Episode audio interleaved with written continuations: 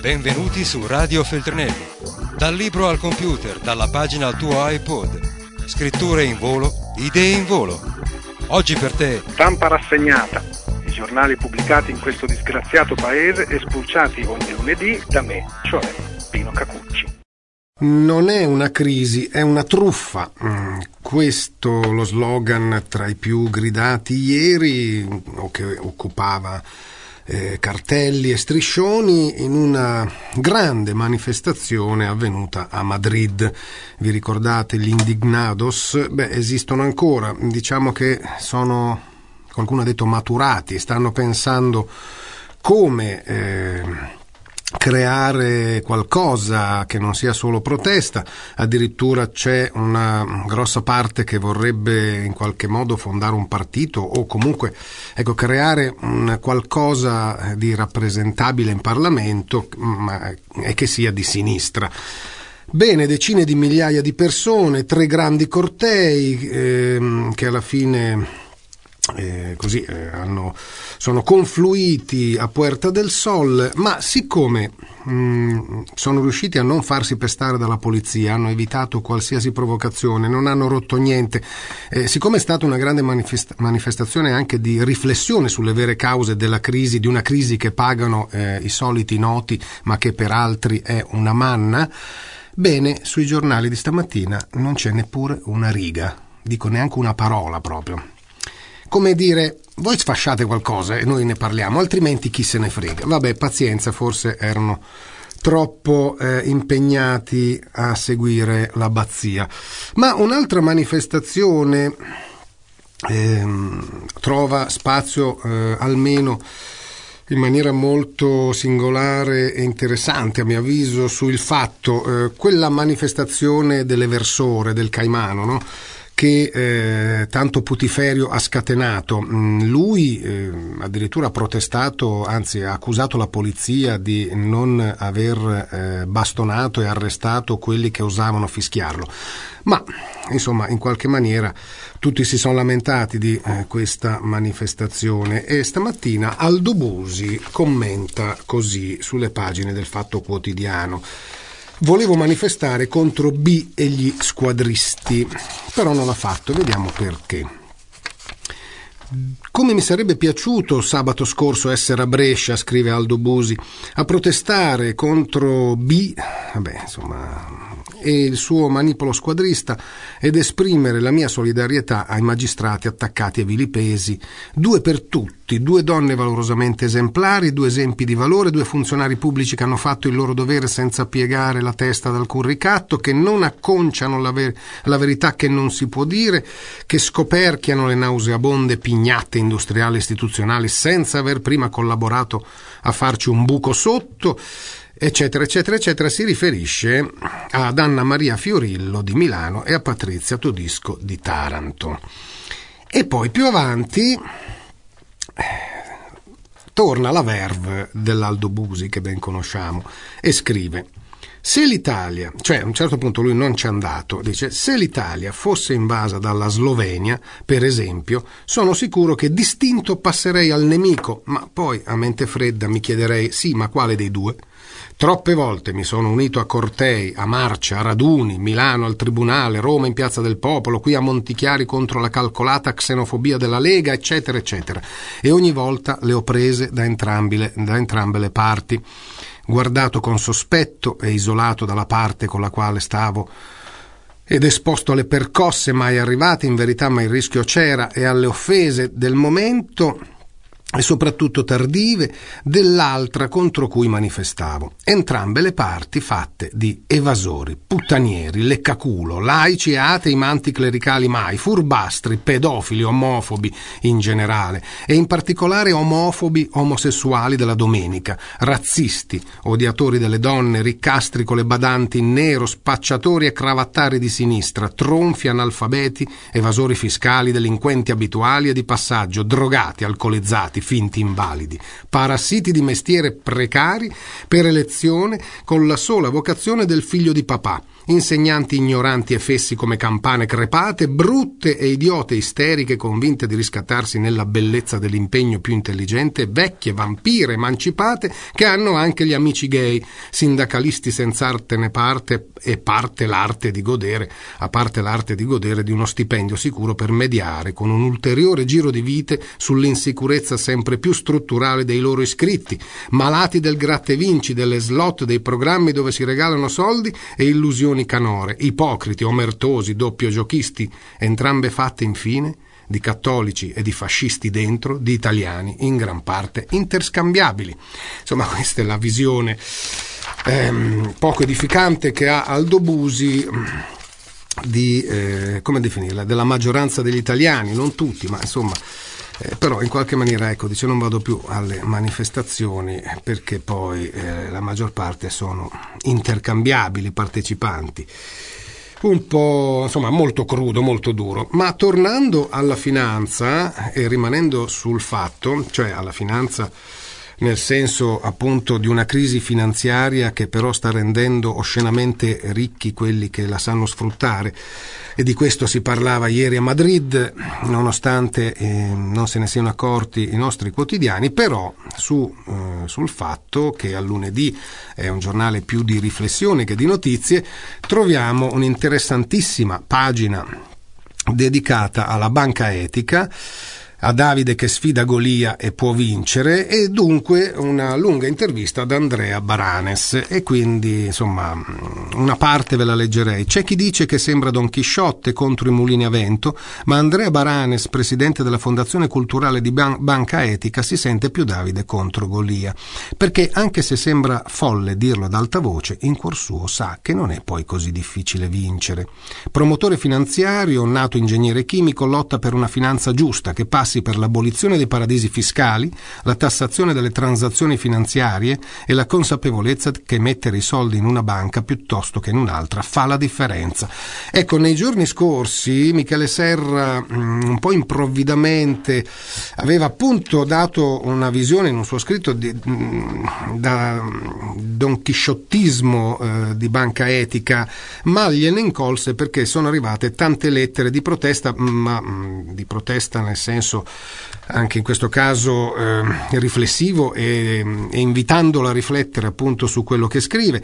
E lui ha riflettuto e ieri ha rettificato eh, chiarendo che per carità cioè lui eh, non considera eh, così un, totalmente utopico il, il, lavoro da formichina che fa Banca Etica e quindi insomma mh, in qualche maniera eh, diceva di, eh, non di aver cambiato opinione, ma eh, che non era quella la sua opinione, insomma è stato frainteso pure lui. Ma andiamo avanti con l'intervista, come si diventa Davide nel senso letterario del termine? Per me è stata una passione, sono un ingegnere di formazione, banca etica l'ho conosciuta come volontario, una struttura meravigliosa che dice che è possibile dare i soldi a una banca e sapere come li usa, ma non è l'unica battaglia che ormai da anni porto avanti.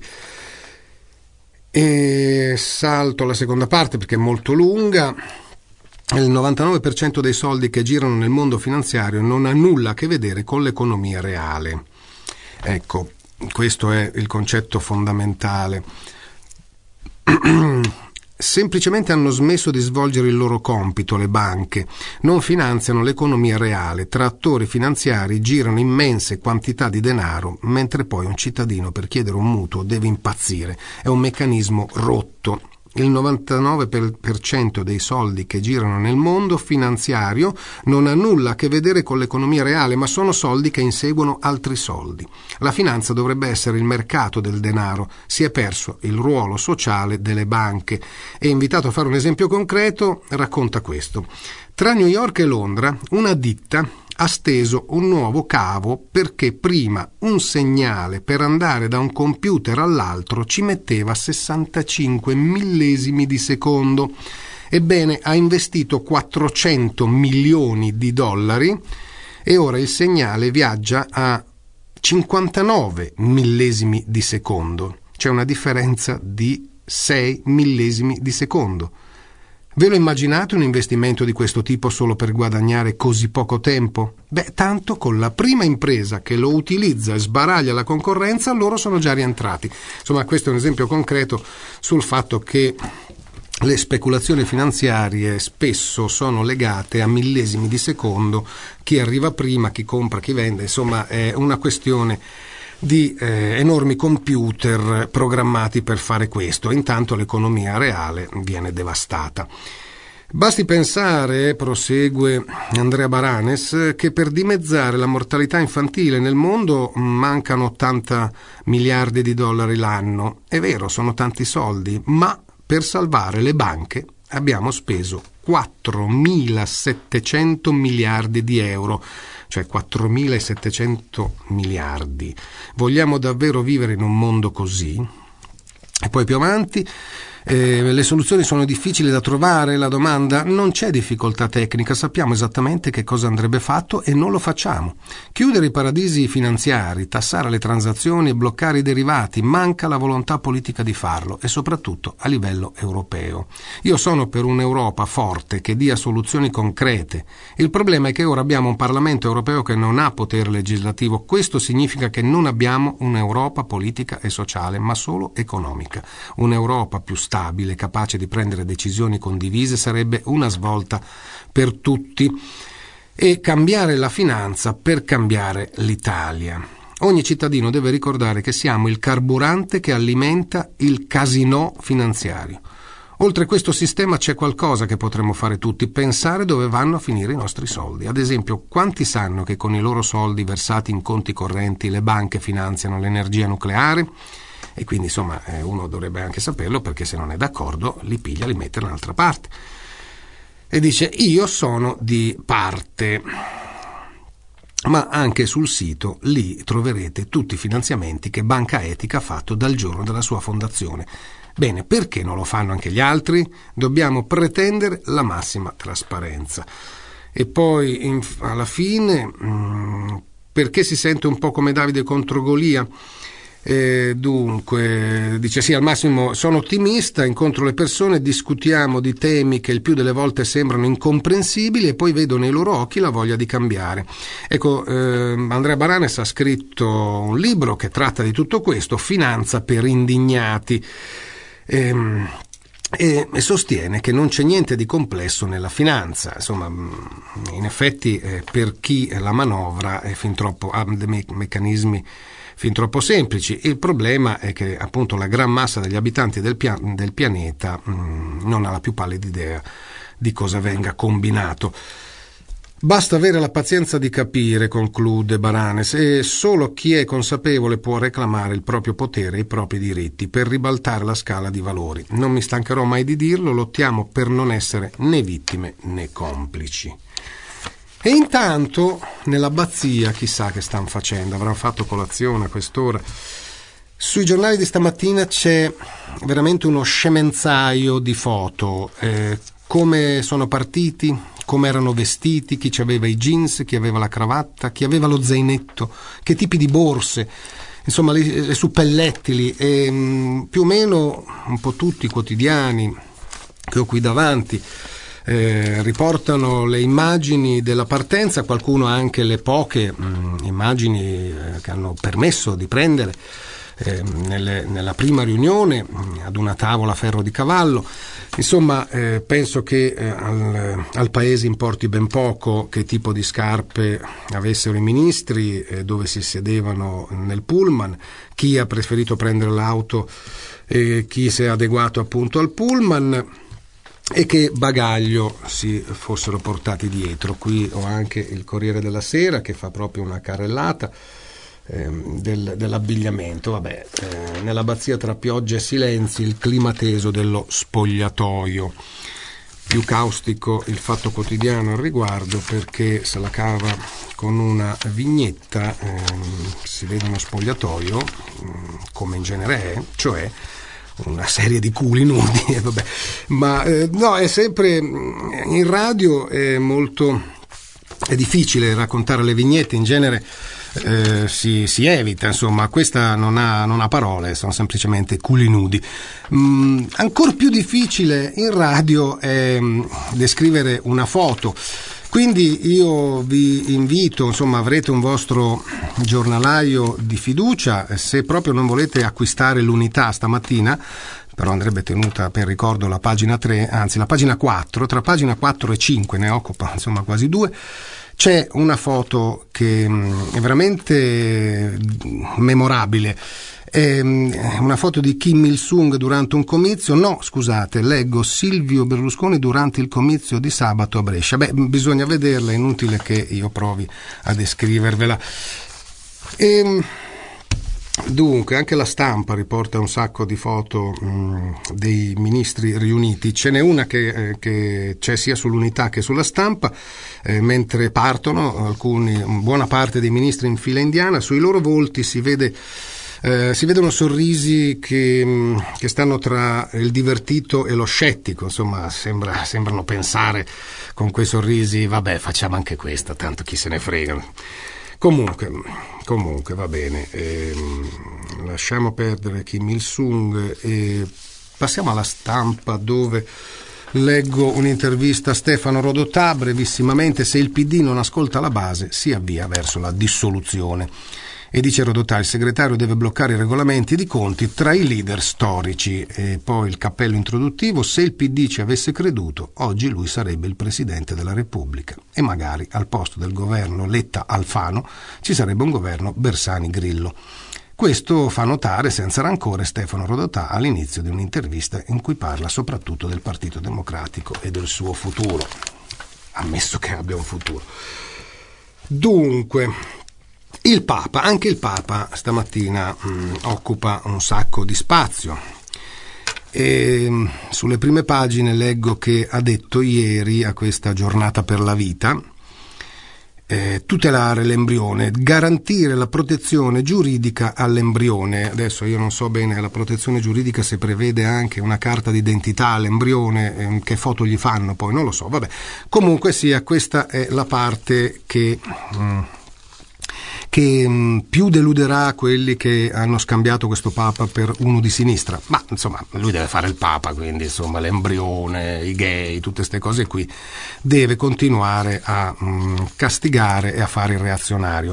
Poi però c'è il fatto quotidiano che chissà perché, insomma, mm, almeno dai, dagli articoli sul Papa che ho letto finora in tutte queste settimane da quando l'hanno fatto Papa, insomma, il, al fatto quotidiano Francesco piace abbastanza e eh, si prodigano per trovare i lati, i lati positivi. E, mh, ad esempio qui a pagina 5 c'è un articolo su su un aspetto di Papa Francesco che, eh, che speriamo che, insomma, che, non sia una promessa al vento, e cioè ha promesso la verità sui desaparecidos.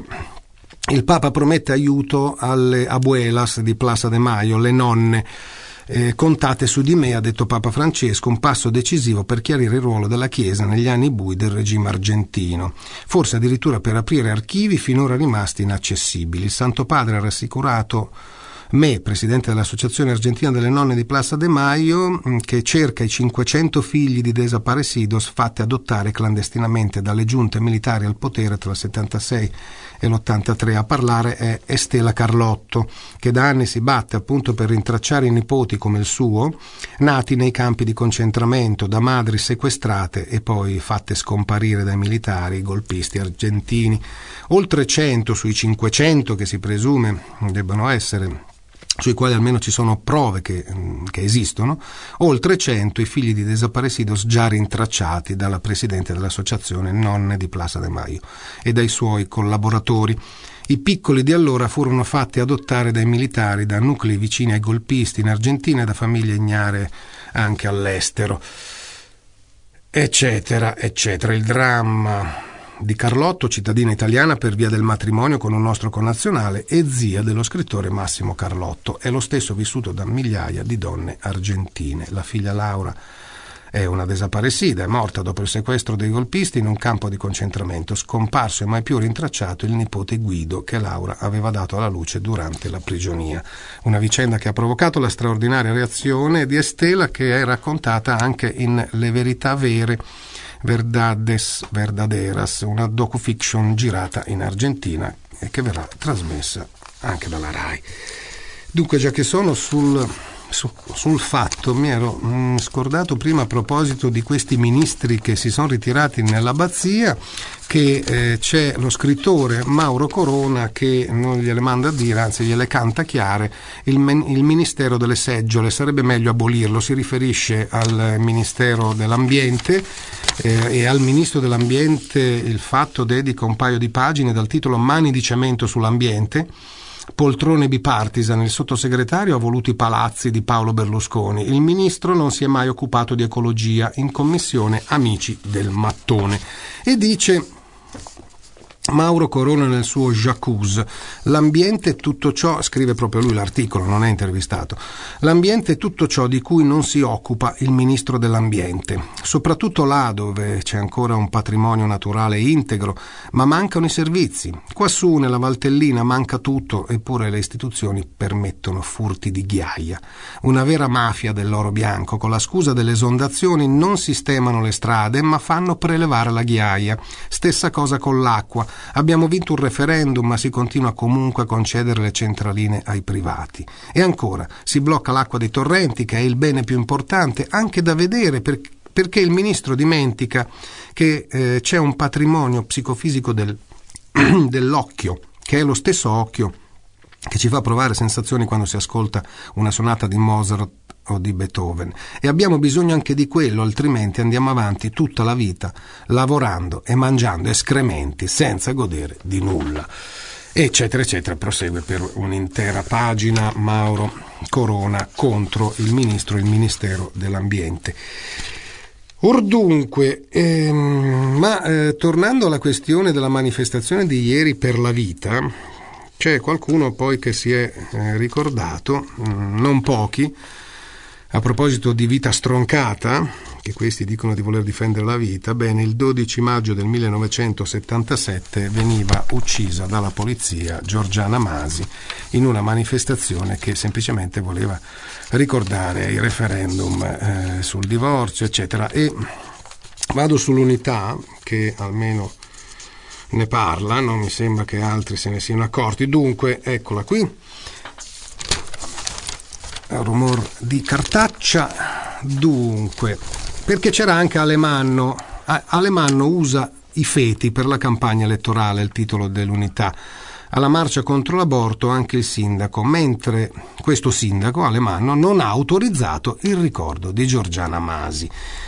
E viene intervistato brevemente il candidato a sindaco Ignazio Marino del PD, io sono per la difesa della vita in ogni suo stadio, ma non si può prendere parte alla marcia solo perché le elezioni comunali sono vicine ha appunto commentato Ignazio Marino, come medico e credente ho sempre lavorato per difendere la vita di ogni bambino e di ogni donna. Sono cresciuto all'Università Cattolica in anni in cui le donne arrivavano in ospedale sanguinanti e morivano di aborto clandestino. La posizione di uno Stato laico è e deve essere in difesa della vita e della dignità delle donne anche nelle scelte più difficili. Cercare di esasperare gli animi su un argomento del genere, come fa il sindaco Alemanno, dà la misura della sua statura politica. Ci dica che cosa ha fatto per i consultori di Roma e per le donne in difficoltà. Poi più avanti il no per Giorgiana. La polemica per la marcia per la vita è andata anche oltre i contenuti. Vista la concomitanza con il corteo delle organizzazioni antiabortiste, Infatti è stata negata l'autorizzazione alla manifestazione in ricordo di Giorgiana Masi, l'attivista radicale uccisa da un proiettile sparato dalla polizia il 12 maggio del 1977, nel corso di una manifestazione per i tre anni della vittoria nel referendum sul divorzio. Un divieto che dopo il no della questura alla richiesta dei radicali non ha fermato i collettivi e le associazioni delle donne che hanno invece organizzato un sit-in a Campo dei Fiori. Nonostante i divieti, il corteo ha raggiunto il luogo dove Giorgiana venne uccisa, ha spiegato il candidato sindaco indipendente Sandro Medici. Abbiamo deciso di scendere in piazza non solo per denunciare l'applicazione a proprio piacimento del protocollo sui cortei da parte del sindaco Alemanno, ma per ribadire il diritto a manifestare, difendere la libertà delle donne e dare voce a chi su divorzio, aborto e diritti non vuole un ritorno al passato. E così, avviandoci agli ultimi cinque minuti, più o meno, insomma, ehm, idee ci sono, c'è ancora chi ha delle idee in questo paese disperato e senza speranza. Parliamo di tre cervelli, di tre giovani cervelli che non sono ancora fuggiti, chissà poi, comunque ce ne parla Repubblica e sentite un po' che idea che hanno avuto. Cioè, quando uno va in autostrada, mh, mm, eh, avrà notato che i tir fanno degli spostamenti d'aria. I grandi camion poi quando non sono in autostrada e passano accanto a un ciclista, il ciclista sa che eh, rischia mh, mm, di finire in un fosso o contro un muro, insomma, per lo spostamento d'aria appunto che fanno i grandi, eh, i grandi veicoli, i tir, insomma, per dirla con una parola. Ebbene, questi tre eh, ragazzi eh, da anni lavorano a un'idea che adesso l'Enel ha sposato in qualche maniera e vuole attuarla. Una sorta di mini turbine, delle, come delle girandole, che al passaggio dei tir in autostrada ci sono la maggior parte, insomma buona parte delle nostre autostrade, in, eh, in, se non in, qualsiasi ora, ma in gran parte della giornata e spesso anche della nottata, vedono un'interminabile teoria di tir uno dietro l'altro. Ebbene, questo spostamento d'aria attiverebbe tutta una serie di girandole e, e, così avremmo energia elettrica. Autostrade come centrali, l'energia dal vento sollevata o dai camion, turbine sui guardrail, finanziata l'idea di tre giovani italiani. Italiani.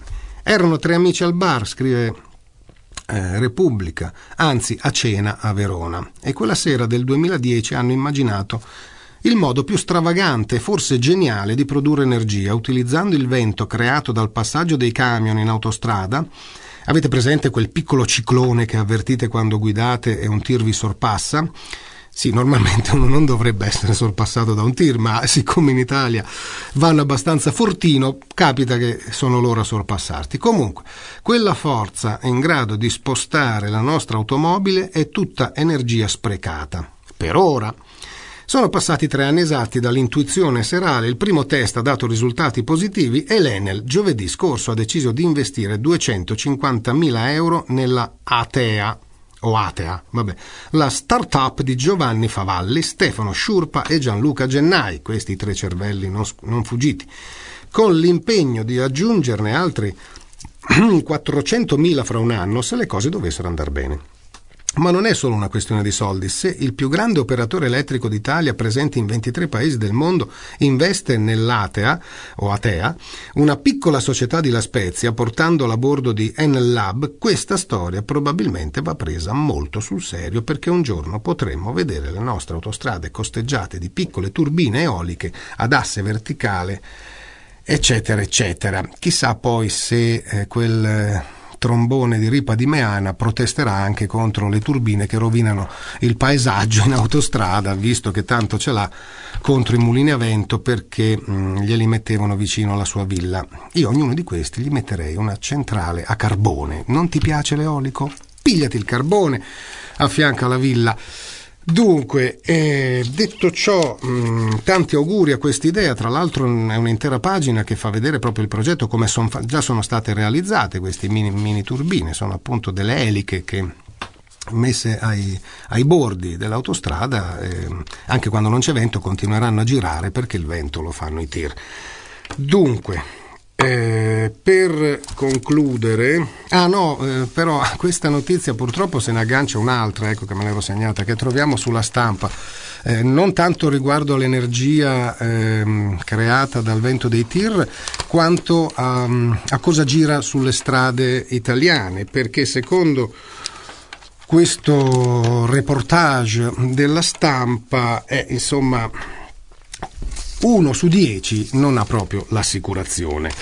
Sì, eh, uno su dieci veicoli, che sia un camion, un furgone, un motorino, un'automobile, eccetera, mm, assicurazione auto, 4 milioni di evasori sulle strade italiane, non è in regola un mezzo su dieci.